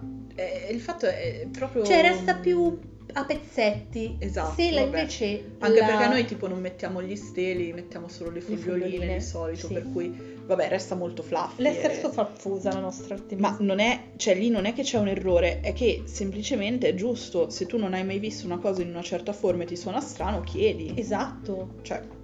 ma dovrebbe essere normale. Se una persona è onesta in quello che vende, eh, risponde alle domande, cioè. Assolutamente. Ma poi si ricorda, cioè, se tu a distanza di tempo da un venditore gli dici: scusa, foto, ho comprato questo, non mi ricordo cos'era. Ah, zio, è quello. Ah, ok. Vabbè, e l'altra cosa è che non è che basta, eh, questo vale soprattutto per le ossa, ma vale anche per le erbe, che acquistate da qualcuno, fate una fumigazioncina, ci applicate su un sigillo e buon a posto. Anche cioè, perché magari il sigillo, cioè, è la versione pro. Sì. A parte che ogni tanto a me viene in mente il tizio che aveva preso un sigillo di uno dei nostri prodotti quando li avevamo ancora pubblici. Vabbè. Cioè, gente, ragazzi, ragazzi, una, una piccola cosa sui sigilli. Faccio questa parentesi fuori tema, ma, cioè, seriamente, è inutile che voi andiate a rubacchiare sigilli a destra e a manca da siti, pagine, ehm, colleghi che magari mettono i sigilli visibili. Se non avete la chiave per utilizzare il, il sigillo, cioè, lascia molto il tempo che trova. Non fa un cavolo, non è che lascia il tempo che trova, non fa un cavolo. E a maggior ragione noi come altri li malediciamo se vengono usati in maniera impropria. Quindi non solo non funziona per quello che volete, ma vi tirate pure addosso le miserie. Quindi, cioè, non lamentatevi. Comunque, ecco, quando acquistate qualcosa non basta semplicemente una fumigazione o apporre in modo meccanico un segno di qualunque tipo. Cioè, è necessario, per rendere quel, quel, quell'osso, quell'erba un veicolo del suo spirito, un rituale di corredo a questa cosa, ok? E anche una certa sensibilità nel percepire lo spirito e gli spiriti. Perché la differenza tra faccio un incenso con le erbette che mi sono preso... mi sono anche raccolto io, va benissimo, o le ho comprate o da, da chi le rivende, e ho armonizzato tutti gli elementi che compongono questo incenso con gli spiriti, e poi ho composto un incenso, cioè è abissale, sì. E sto lavorando pressapoco, in maniera pressapoco all'incirca, e sto lavorando come un mago. Poi è chiaro che la pratica magica è fatta di step, cioè a una persona che sta iniziando e che si vuole lanciare nel creare un incenso, eh, che cazzo ne so, per la purificazione, sì. È chiaro che non puoi chiedere di partire già a fare tutta una serie di procedure che si pretendono da una persona che pratica da dieci anni. Certo. Ma eh, la cosa importante è riconoscere l'esistenza di questi vari step. E... ma è ovvio che l'incenso che fa eh, qualcuno che ha iniziato oggi non è neanche vagamente paragonabile all'incenso che fa una persona che lavora, eh, lavora, tra virgolette, che pratica da dieci anni. Beh, questo fra l'altro dovrebbe essere una regola di vita non relativa solo alla magia, cioè se tu hai iniziato a dipingere ieri, eh, molto probabilmente sarai una mezza zappa. Di certo, okay? Non sarai Caravaggio, eh. E non ti quindi... puoi offendere se qualcuno ti dice: zio, non sei Caravaggio. Esatto, quindi bisogna imparare a, eh, a riconoscere il fatto che esistano dei gradi, e non dei gradi di...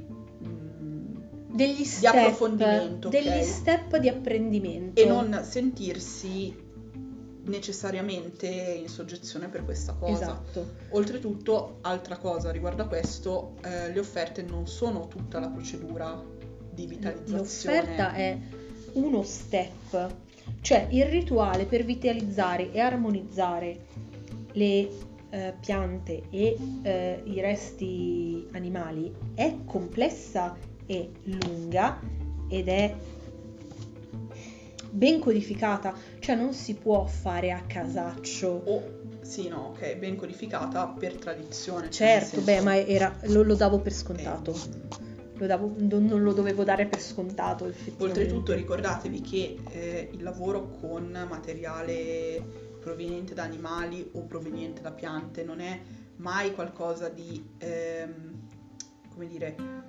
Eh, appannaggio di una sola tradizione, ma è qualcosa che eh, si ritrova in varie tradizioni in forme diverse, e riconoscere il fatto che ci siano delle forme diverse si lega al comprendere il ruolo di quel, di quel particolare rituale di quelle piante o di quegli animali all'interno delle diverse religioni e culture, e è importante scendere nella comprensione di questi diversi ruoli e scendere anche nella comprensione, in una maggiore comprensione di quello che è l'apparato sia magico di una certa cultura, sia religioso, teologico, metafisico, mitologico, eccetera.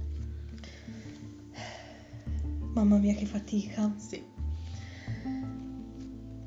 Un'altra eh, cosa importantissima da dire è che il lavoro con gli spiriti non è safe, ok? Non è facile e non è... Ehm, privo di rischi. Mi veniva in italiano, sì, mannaggia me. Privo di rischi, sì. No? Cioè, mh, se voi lavorate male con lo spirito dell'Artemisia, che voi dite, vabbè, ma l'Artemisia la trovi ovunque, anche a bordo strada, cosa ci vuole a lavorare con lo spirito dell'Artemisia? Lo stesso rispetto che ci vuole per, da, per lavorare con lo spirito di, della, della Mandragora, né più né meno. Sarebbe carino, eh? Eh? Perché non è che l'Artemisia è inferiore alla Mandragora. Cioè, la rarità non determina... Non determina la potenza dello spirito. I problemi che ti tiri addosso. Esatto. Cioè, non è che la Mandragora è rara, è una pianta tradizionalmente magica, anche l'Artemisia comunque. E, e quindi la Mandragora è più figa dell'Artemisia. No. No. E la Mandragora, cioè se lavoro male con l'Artemisia tanto non mi dà problemi. Eh certo, una pianta che sta ovunque non vi dà problemi. Avete capito? Vabbè, tutto. Bisogna comunque fare, allenarsi, diciamo, sì, a distinguere e a capire queste cose. E soprattutto smetterla di cercare di fare una scala di qual è lo spirito più fico. No, ragazzi, non funziona, cioè non c'è una scala di... Allora... L'Artemisia è, è, ok, è comune, quindi è, sta in basso, poi viene l'Assenzio, poi la Mandragora in alto perché è fica. No, cioè non c'è questa scala tra gli spiriti, ok? Non c'è lo spirito più fico e lo spirito meno fico. Tutti gli spiriti sono differenti e a tutti gli spiriti è dovuto rispetto e bisogna approcciarsi in maniera... Um, differente e in maniera intelligente, soprattutto perché, come abbiamo detto all'inizio del podcast, niente vi è dovuto, niente. Io so che alla fine di questo podcast mi odieranno. Beh, ci odieranno, direi. E um, l'ultimo punto che direi che trattiamo legato a questo, senza fare un altro, un altro pezzo, no, eh, sono i feticci. Per feticcio, Madonna, si intende qualcosa di artefatto dall'uomo, o allora artefatto più correttamente, oppure raccolto in natura e in qualche modo elaborato, sì, un pezzo di legno che viene scavato in un modo inciso, inciso scusatemi, in un modo particolare, per esempio, un osso che viene inciso in maniera particolare, nel quale si ritiene abiti uno spirito. Eh... No, nel quale dopo una serie di rituali, sì, e di cose, okay, diventa l'abitazione dello spirito. Okay, non è che stavo dando ritiene... la definizione antropologica, scusatemi. No, ma perché poi sai cosa succede? Che vanno, raccolgono il bastone caduto, no, in giardino, ci, ci incidono quattro cose, in qualche è un mio feticcio, ma vale. Ci stavo arrivando. Comunque. Eh, con un coltello in mano, perché intanto voi non vi siete accorti di niente, ma io ho anche impastato la pizza oggi. Cioè oggi sono stata così multitasking e fica che nel mezzo di questo podcast ho anche impastato la pizza. Vabbè. E met pizzaiola. Eh, a parte questo. Quindi nel feticcio effettivamente abita, risiede uno spirito. In virtù di cosa? In virtù di un rituale di vitalizzazione nel quale si chiede allo spirito di abitare quell'oggetto. In quale si invita lo spirito ad abitare, non è detto che allo spirito poi la casa piaccia. Si chiede, io ho detto si ah, chiede scusa. ad uno spirito di abitare in quell'oggetto. Eh, è un rituale che è sempre corredato dalle offerte, appunto perché sono vitalizzanti, ma che si basa su un accordo in qualche modo fra la persona che pratica e ha costruito il feticcio e lo spirito che dice sì, ok, eh, ci abito oppure no, col cazzo. Quindi esatto, non bisogna compiere l'er- l'errore di pensare io ho creato un feticcio, automaticamente ha uno spirito, no. Oppure io ho creato un feticcio, ho fatto un'offerta oggi e lo spirito risiederà lì per forever sempre, forever and ever. Certo ragazzi, voi prendete un gatto, gli date da mangiare le crocche, gli date l'acqua al primo giorno e poi pretendete che il gatto viva di aria, termoautonomo termoautonomo, ma tanto il gatto cosa vuoi, va a cacciare? No ragazzi, se è un gatto domestico, il gatto domestico non caccia. Con questo non è che ci sono degli spiriti domestici. No, non è che ci sono degli cioè, spiriti. Cioè sì, ci sono degli spiriti della casa, vabbè, vabbè sia. Questo... addomesticati. Non è che sono addomesticati, eh, che insomma... No, non ci sono degli spiriti addomesticati. Ah, non ci sono degli spiriti addomesticati, ok. Eh, il punto è che se voi vi prendete l'impegno di eh, fare abitare uno, un determinato spirito in un determinato feticcio, vi prendete anche l'impegno di nutrire quel determinato spirito in quel determinato feticcio, ok? Altrimenti, figlioli cari, voi non vi dovete lamentare se state male, se vi succedono cose strane, se continuate ad avere problemi di salute, perché giustamente lo spirito vi vampirizza, il che non vuol dire che diventa il conte Ciagola, no, ma che dato che non gli date delle offerte vitalizzanti, lui cerca l'energia per restare vivo in altro. Ecco, è per questo che sarebbe bene far seguire ai feticci un eh, ciclo molto preciso, ovvero crei il veicolo fisico, chiami lo spirito, fai offerte in modo ciclico e possibilmente non una volta all'anno.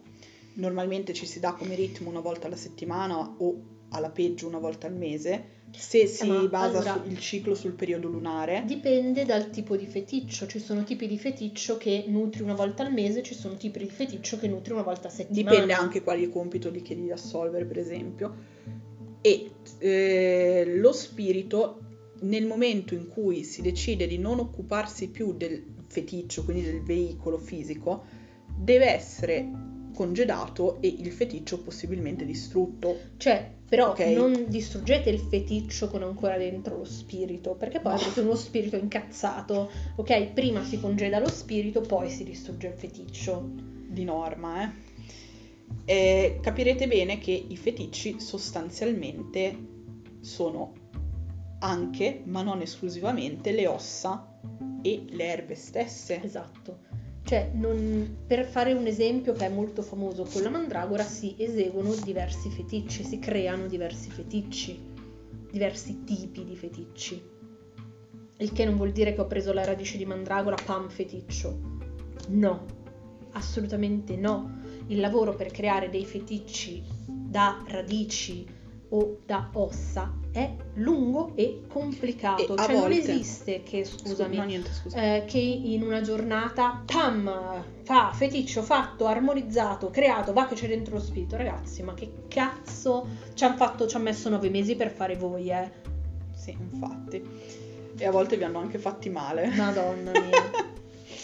Ok, potrei dire una cosa veramente cattiva, no, ma non, non la dirai. Dirò. E direi che possiamo identificare due grossi tipi di feticci, cioè quelli composti da un unico materiale, per esempio il teschio di un asino, ok? Eh, e quelli invece composti che da... non è un cavallo, che non è un cavallo comunque, e quelli composti da più elementi, sia provenienti dal mondo vegetale che provenienti dal mondo minerale o animale, e eccetera, uniti insieme.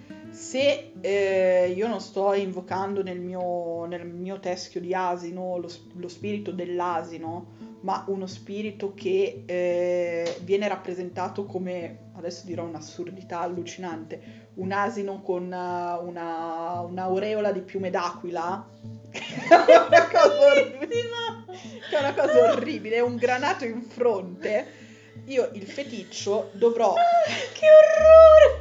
Che orrore, è bellissimo, ora sei...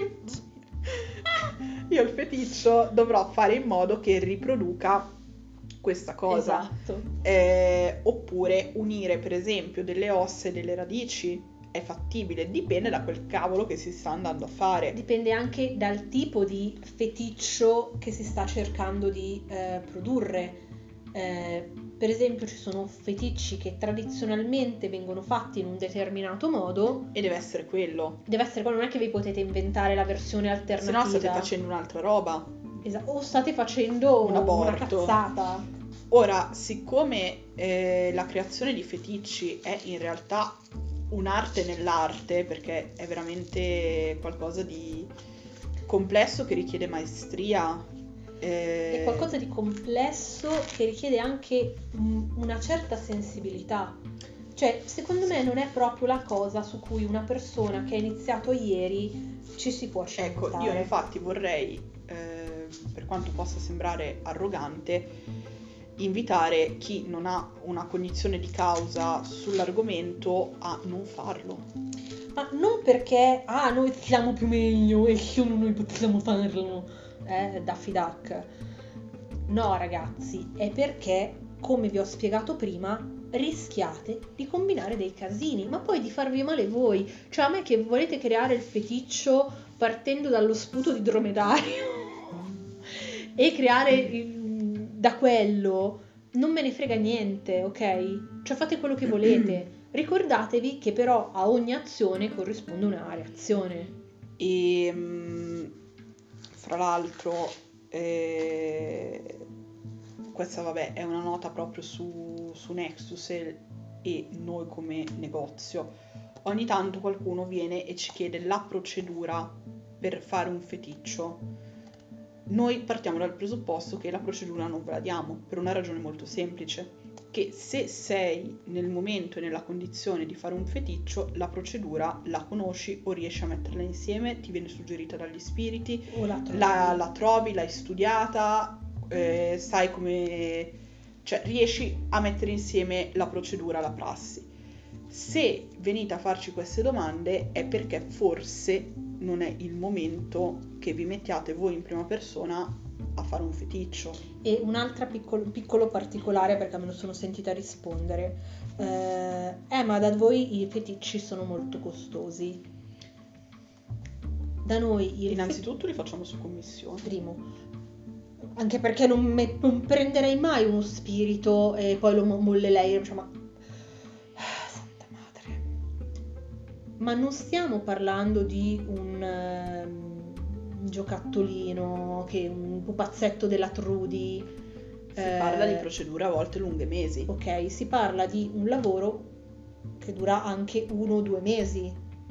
Ok. L'ultimo che abbiamo fatto erano tre.